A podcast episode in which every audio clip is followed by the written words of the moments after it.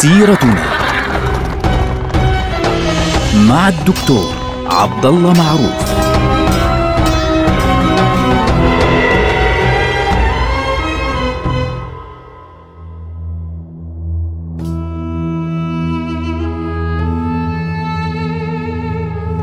السلام عليكم ورحمة الله وبركاته. سيرتنا سيرة هذه الأمة، ونحن الآن في عهد بدأ بدأت انتصار أعطي لهذه الأمة، أعاد لها الروح، وهو انتصار معركة ملاذكرد أو ملاذكرد.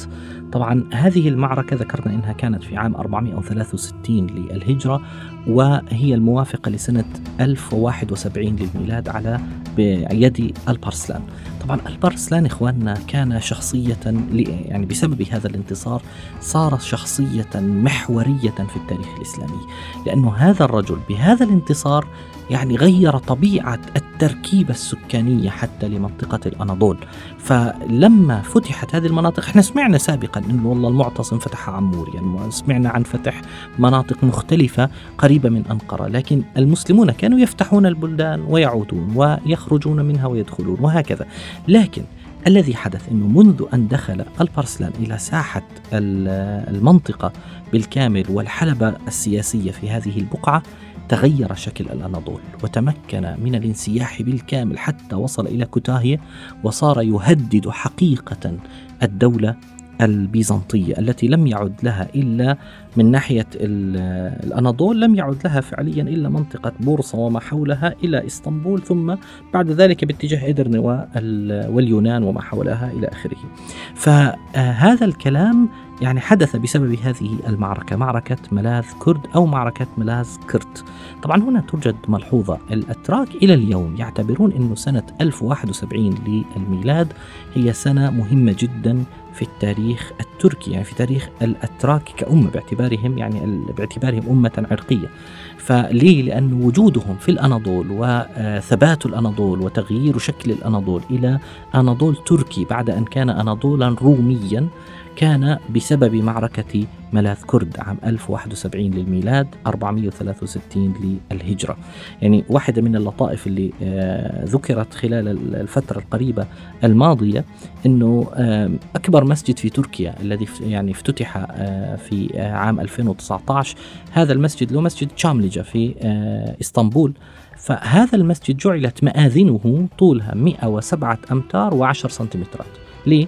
حتى تكون 1071، تكون 107.1، فبالتالي 1071 اللي هي نفس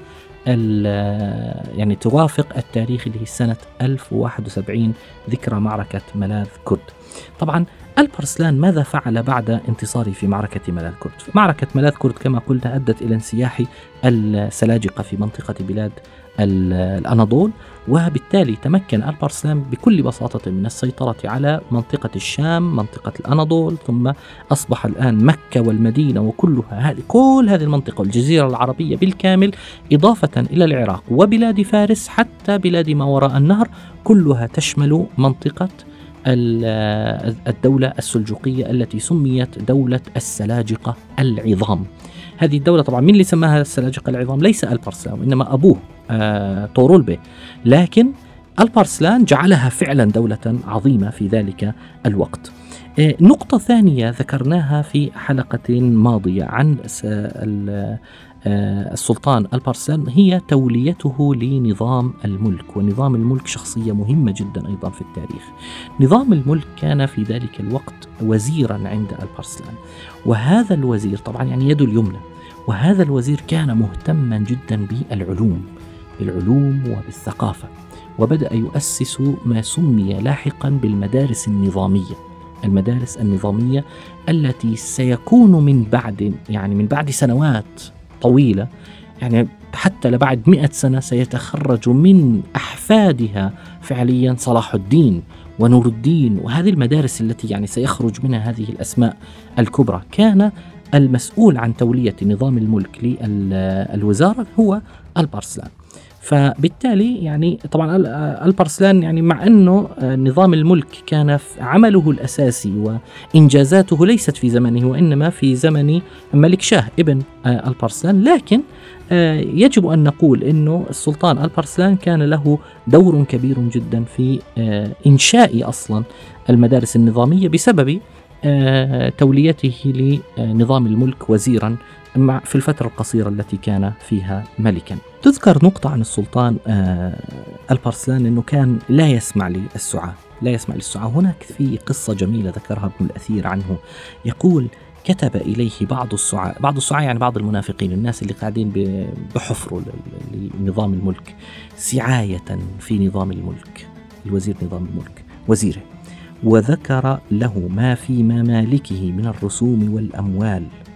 يعني إنه نظام الملك عنده الأراضي اللي له فيها أموال وفيها بلاوي بين قوسين، يعني وأنت أيها الملك يعني ألب أرسلان تاركه بين قوسين، تارك له الحبل على الغارب وعنده فلوس وعنده مش عارف إيه. وترك هذه الورقة على المصلى الملك ألب أرسلان.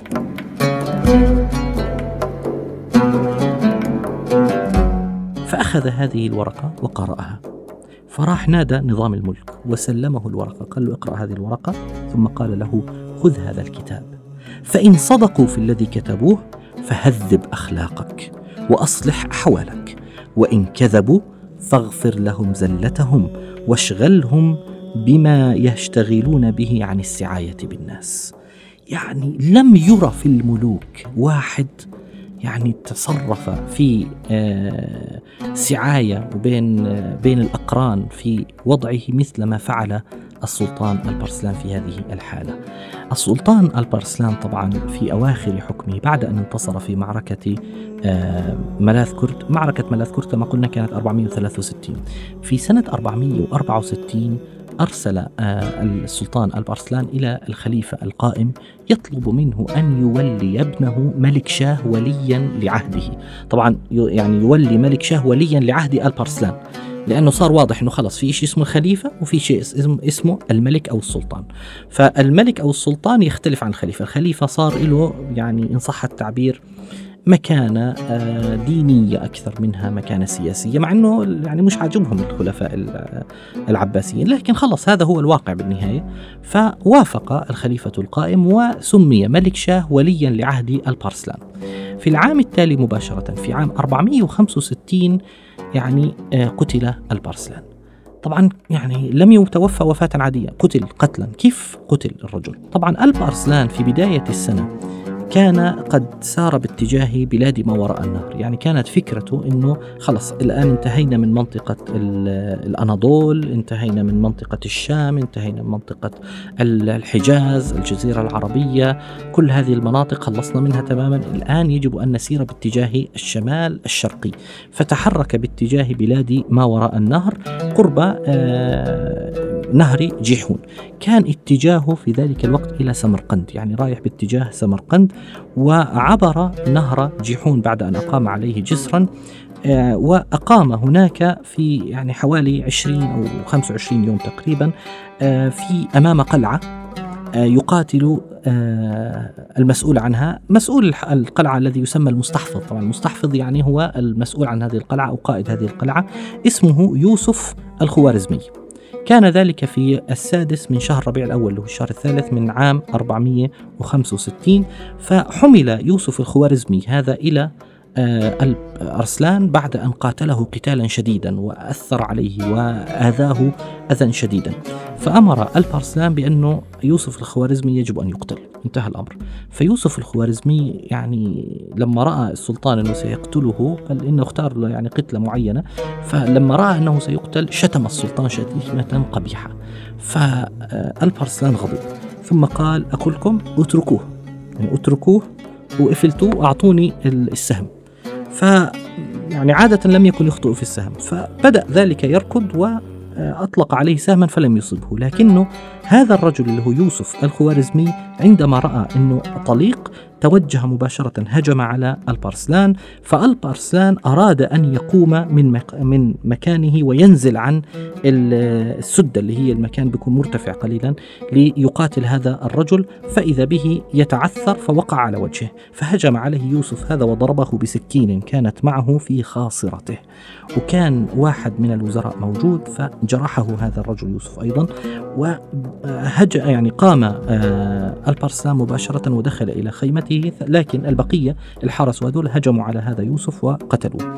فبالتالي الجرح هذا كان جرحا شديدا في خاصرة ألب أرسلان.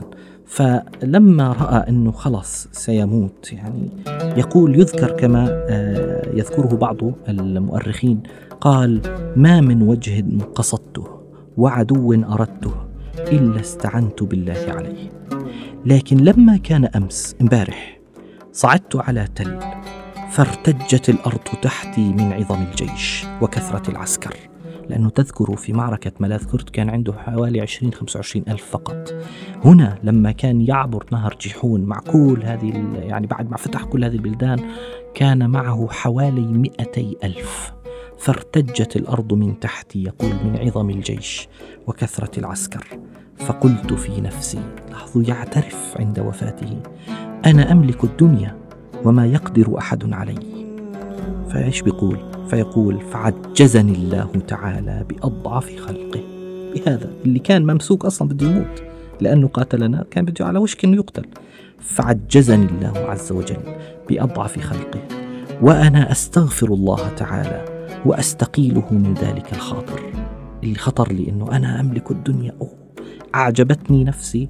فمباشرة رب العالمين أعطاه درسا، إنه هذا الصغير يوسف هذا الخوارزمي ضربه بسكين فتمكن من قتله، وبقي كذلك من يوم السادس حتى توفي رحمه الله يوم 10 من شهر ربيع الأول في ذلك العام اللي هو 465. كان ذلك اليوم يوما شديدا على الناس. فتولى الأمر من بعده ولده ملك شاه، اللي لقب نفسه ملك شاه، طبعا أصبح لقبه ملك شاه الأول. وفي هذه المرحلة ملك شاه الأول عاد مباشرة إلى بغداد ليستلم السلطنة مباشرة، وبالتالي بدأت مرحلة جديدة. طبعا ملك شاه كانت مرحلته قوية جدا، مش بسيط الرجل هذا الرجل حكم حوالي 20 سنة تقريبا، من 465 حتى 485. أول ما استلم ملك شاه الأول حدث دب الخلاف بينه وبين الخليفة القائم، فعزل كل شيء عن الخليفة القائم وأبقاه فقط في القصر، وكاد للحظة أنه ينقل العاصمة من العراق، لكنه لم يتمكن. وتوفي الخليفة القائم واستلم الحكم الخليفة المقتدي، الذي لم تكن علاقته مع السلطان ملك شاه الأول علاقة طيبة، إلى حد ما كانت متوسطة، أحيانا بيصير مشاكل وأحيانا ما بيصيرش مشاكل، ولكن بشكل عام ساءت علاقته بالخليفة المقتدي حتى سحب منه كافة الصلاحيات وأبقاه دون أي صلاحيات.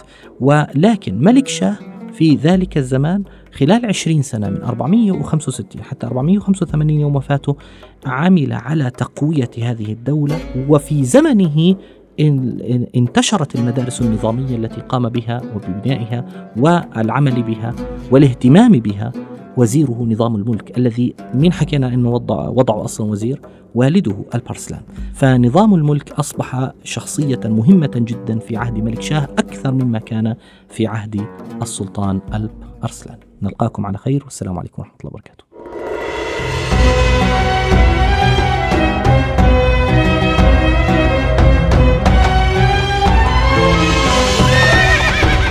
سيرتنا مع الدكتور عبدالله معروف.